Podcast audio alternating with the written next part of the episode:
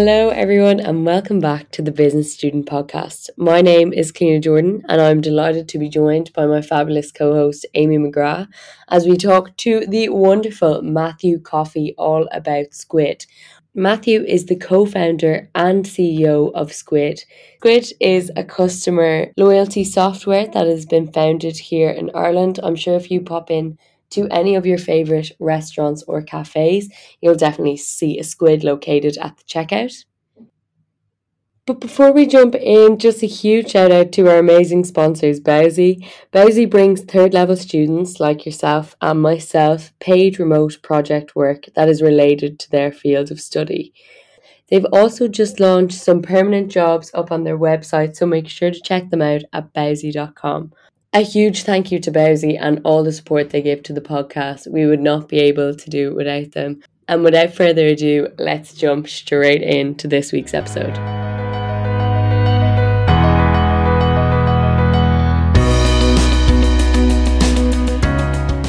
Matthew, would you like to give us a quick introduction about yourself? Yeah, thanks very much for having me on in the first place. So, my name is Matthew, as you were saying. I'm the co founder and CEO of Squid. So, Squid is basically a digital loyalty platform. And what we do is we put all your loyalty cards into the one app. Um, so, myself and co founder Katie, uh, we founded this straight out of college, so we had no prior experience basically in anything that we were doing. So it was a lot of kind of just off the cuff, working out all the different parts that add up to being an entrepreneur or aspiring entrepreneur at least. And yeah, then just rolling it out. And um, now Squid is live in over a thousand locations across Ireland, the UK, and Australia. Um, and we're closing in on about 150,000 people using the Squid.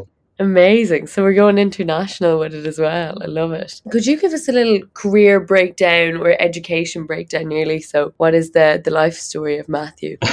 yeah, well, f- funnily enough, myself and Katie had pretty much exactly the same background and stuff. We both, when we were finishing up in school, neither of us had a clue what we wanted to do. Um, so there was a maths teacher basically back in back in my school and I was asking him, if you don't know what to do, what should you do? And he basically said, do engineering. So it's literally on the back of that that I thought, okay, well, I better do engineering. So, and then when I did that, me and Katie were both in a scholarship program together in college. So that's how we met. And we had to maintain grades for the scholarship thing. So that was initially how we started working together on different stuff. And we kind of worked out that we had a complementary sort of style of working.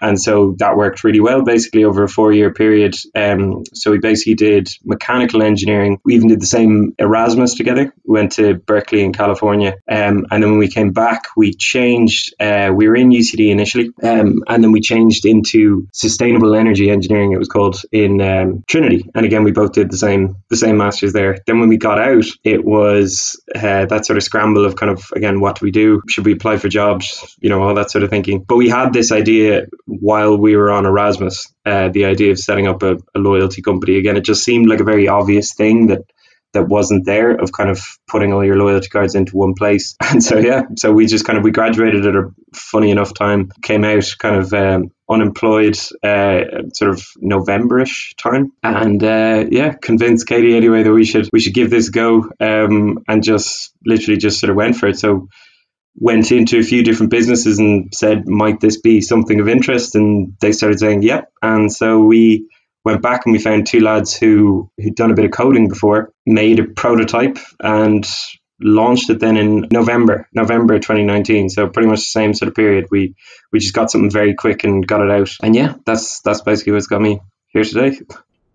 Nice. That's unreal. I love um of you and Katie kind of being each other's partners in crimes a long stint of the time. I started the podcast by myself and I actually just could not do it. Like I need that other person to like bounce off.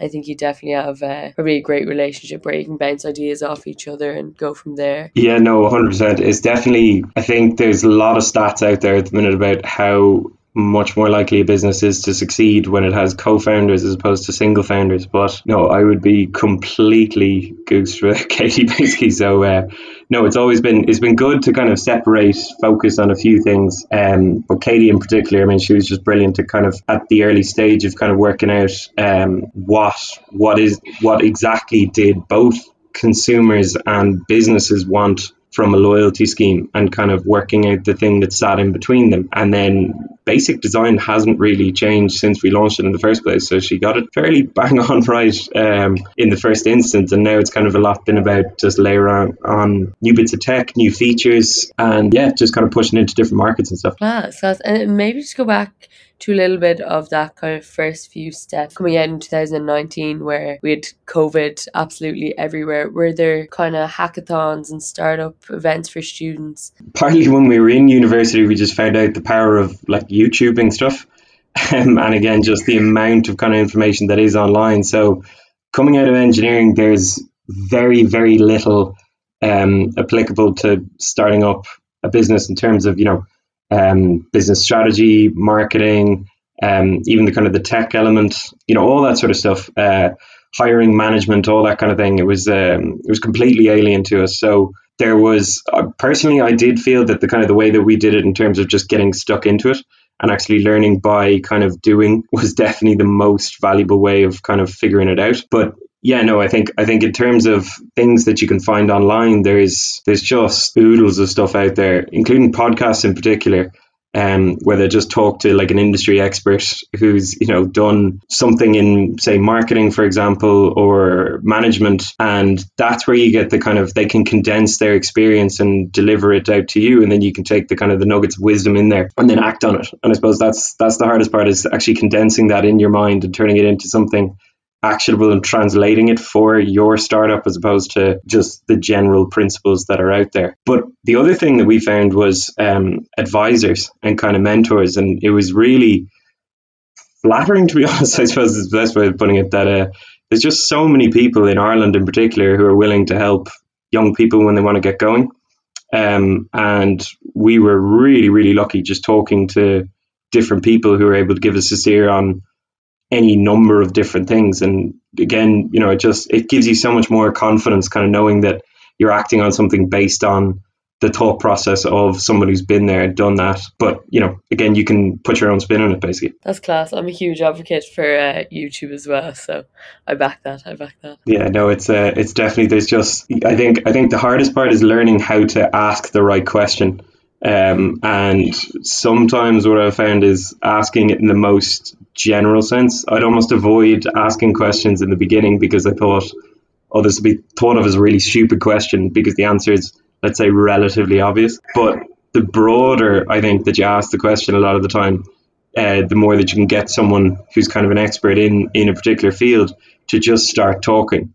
And a lot of the times they'll tell you something that you you literally just weren't expecting them to say at all, or it was something that you, the, the phrase that we keep on using is we didn't know that we didn't know. And that's the type of stuff I think that's extremely valuable. So, yeah, in general, it's kind of more if you just get like someone to just talk broadly about again whatever it is sales marketing branding etc that's where you can really start to get someone who just tell you think this way look at it this way or something and then you go whoa there's there's a lot there, if you know what I mean. But um, but again, yeah, it's the fun part of all this. I think it's just there's so much learning and there's so much breadth in each kind of area of a business that you could spend literally years in each kind of aspect, just refining it and learning more and getting better at things.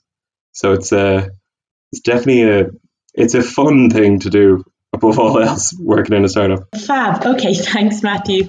So the next question that we had for you was you were saying with Squid that it was partly when you were on your Erasmus in Berkeley that kind of I think that's when maybe the ideas kind of start flowing. But I mean, typically coming from an engineering background, I mean, for me, I I'm and Cliona's the same, like we're kind of businessy backgrounds. So we would have been um, exposed to modules in, I suppose, marketing, operations, uh, entrepreneurship as well. But in engineering, um, were there any modules when you were studying engineering that overlapped, or what kind of made you decide that becoming an entrepreneur or getting involved in kind of entrepreneurship was something that you wanted to do? Well, I think the first thing is uh, a focus on product when you're coming out of engineering.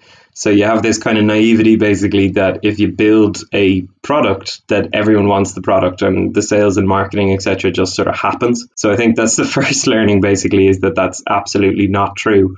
But we did start with that kind of initial focus on on product basically and then you know, we, we quickly learned this phrase of product market fit. So basically finding out what market we're trying to build a product for and then making sure that the product that we're trying to build actually delivers value to that it solves a problem basically for that market and that it delivers value to them so there's a kind of an iterative um, process in there where you have an assumption and then you can go and test that assumption by talking to people. Um, so basically experts in that market or just you know people who people who are who are living day to day in that. So for us initially that was literally just talking to people working in the likes of restaurants, coffee shops, etc., and basically saying this is what we want build, and then they would basically give us feedback as to well that might be what you want to build, but that's not what I want.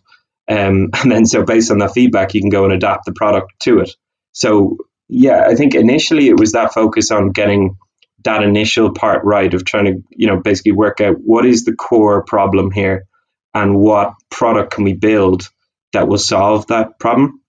And then after you've hit that step, then becomes basically the the selling of it, basically finding out how do you how do you explain to the market to the wider market now that okay, well this thing's now available, um, and um, you know that you can download it or you can buy it if you're a business and you can avail of it. And then that process, I suppose, of kind of um, adhering to product market fit is very difficult and it's a kind of a very um, it's a transient thing um, that you have to kind of stay current with what's happening in the market, new emerging products, let's say, that might be doing similar things to what you're doing. Uh, are they finding other other thing? For example, as you guys were saying earlier about COVID, you know, when COVID comes out, it just kind of changes the status quo.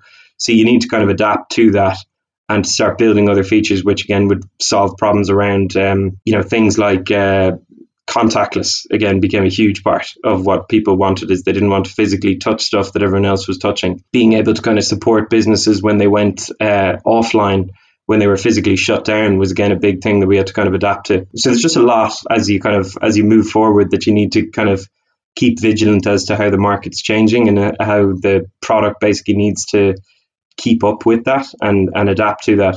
So sorry, that's a very long-winded answer as to how engineering might be in some way relevant. No, no, that's that's perfect. Honestly, like as Cliona and I are like doing these series, like we literally just want to pick everybody's brains. So the more we get from you, the better. And like I just find I do think it's possibly improving now, but like I find I feel like we're kind of conditioned to think that okay, let's say for example, if you're doing engineering, you have to be an engineer, you know, and and like I just find it so interesting to think like there's all these like there's conversion masters, there's loads of different ways to do what you want to do, and like in a roundabout way, it's always kind of intrinsically linked to what you kind of started out with. I just I love that like that. I, I suppose that's what I just find so interesting about college and what people might do for their undergrad might change from their masters, might change to their PhD, and then could change from their jobs, you know. So um, no, but that's that's great.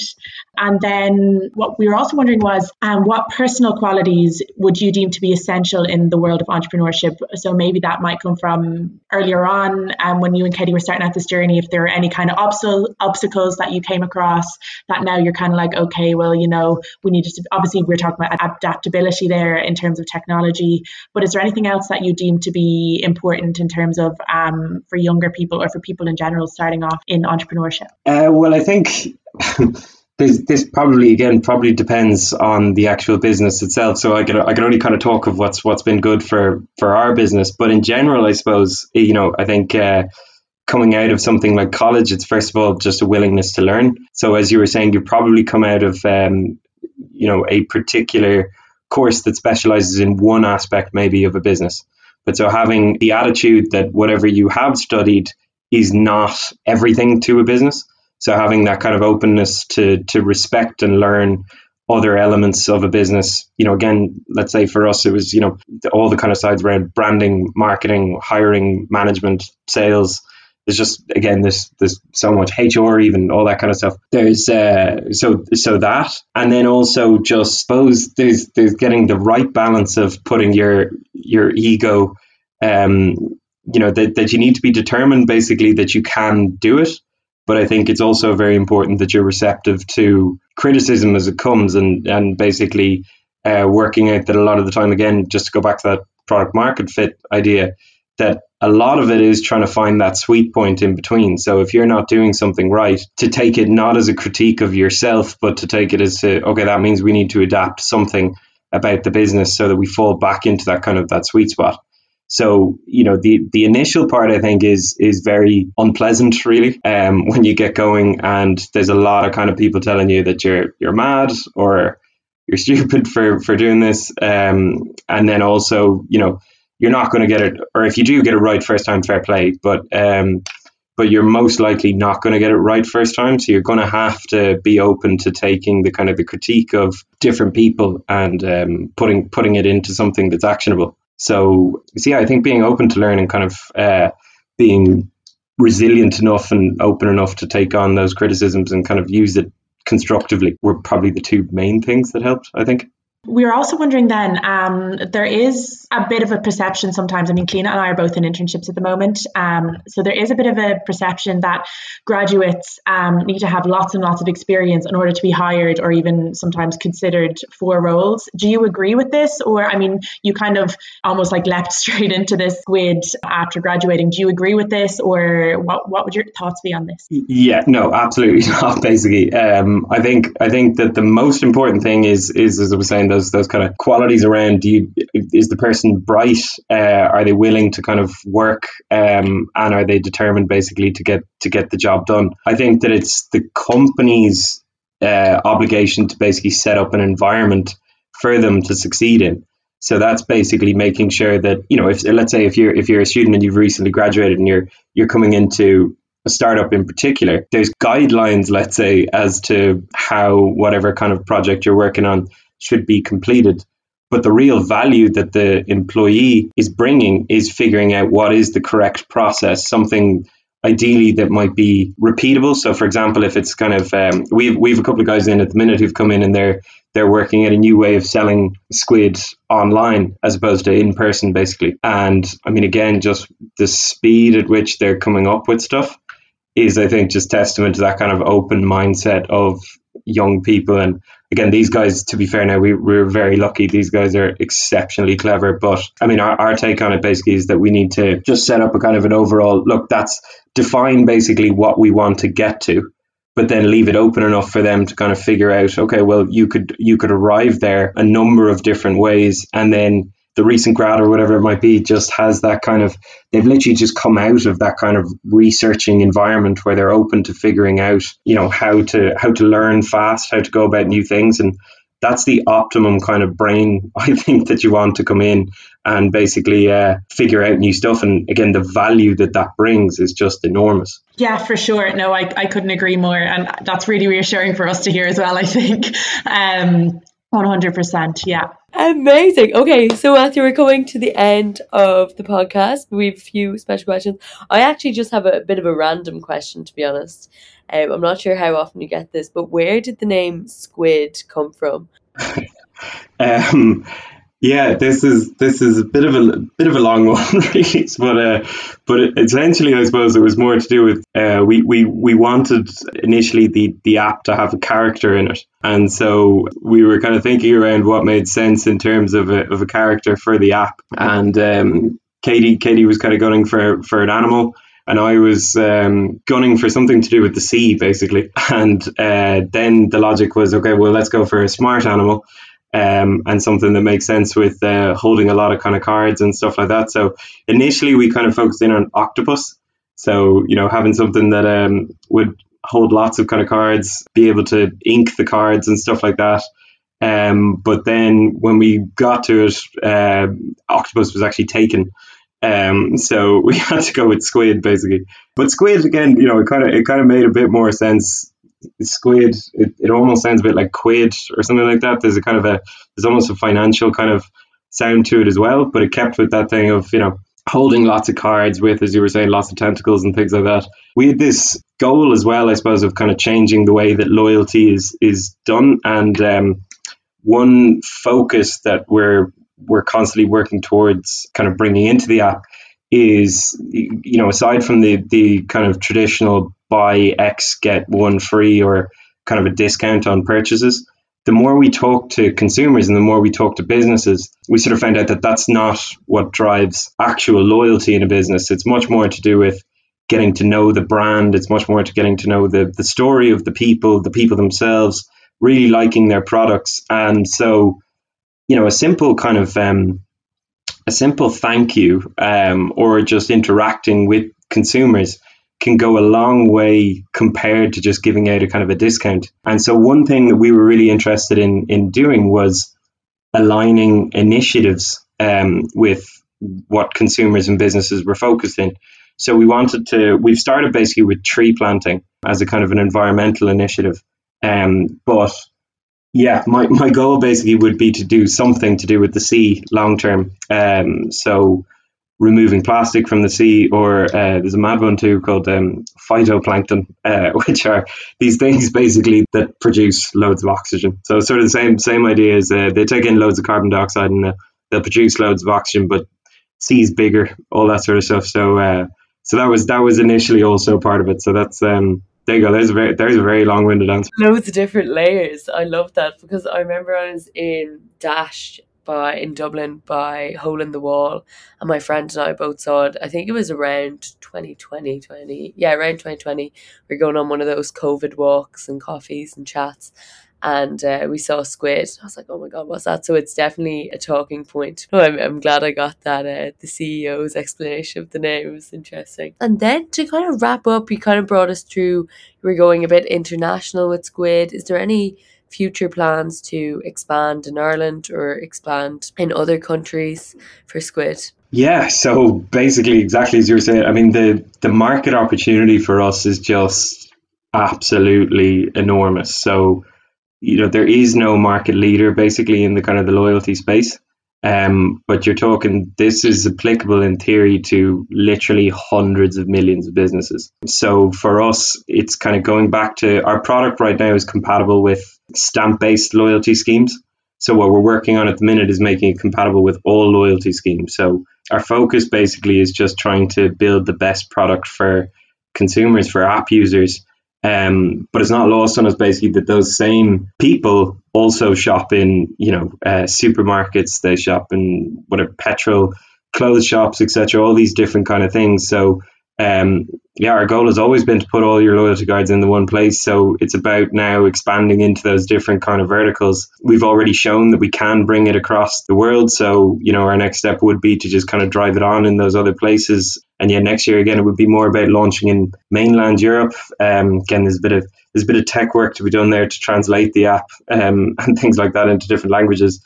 But also um, the US as well is kind of just another another kind of milestone that we wanted to hit tick um, as we go. So no, it is it is. I was saying that the ambition would be to take this to yeah millions of businesses across the world and to make it compatible with literally everything that's out there. Our last question for you, Matthew, is if you'd have any parting wisdom for any young person looking into starting their own business, is there anything that you know now that you should have had known starting out in this journey? Yeah, geez, there's a there's a hell of a lot that I probably would have done different if I was if I was starting again. So I'm trying to work out what you what you'd almost like condense it down to first. Um, I definitely think that kind of knowing when you're actually at the right stage to scale is probably one of the first misconceptions is people people will create something and then um, try and scale it automatically. Whereas actually that sort of point in the beginning of making sure that, okay, do we actually have product market fit? And when I say product market fit, are we talking like really regionally or are we talking globally? And how can you test that assumption basically and just really make sure that you're locked into knowing that what you have is actually delivering value to people? Then the next thing is kind of working out in terms of scaling it like is the tech scalable? Is the processes that you have scalable? Is it going to collapse one day if you uh, if basically you know, I mean, one, one of the big things for us now is we've kind of broken a thousand places using it is all the like uh, customer support basically of talking back to places using it and things like that. So there's loads of kind of just different pillars of things that emerge as you as you scale. And so to talk to somebody who has scaled a business before and get a heads up on what will what will basically become an issue as as you scale, but only as I was saying after achieving that product market fit in the first place.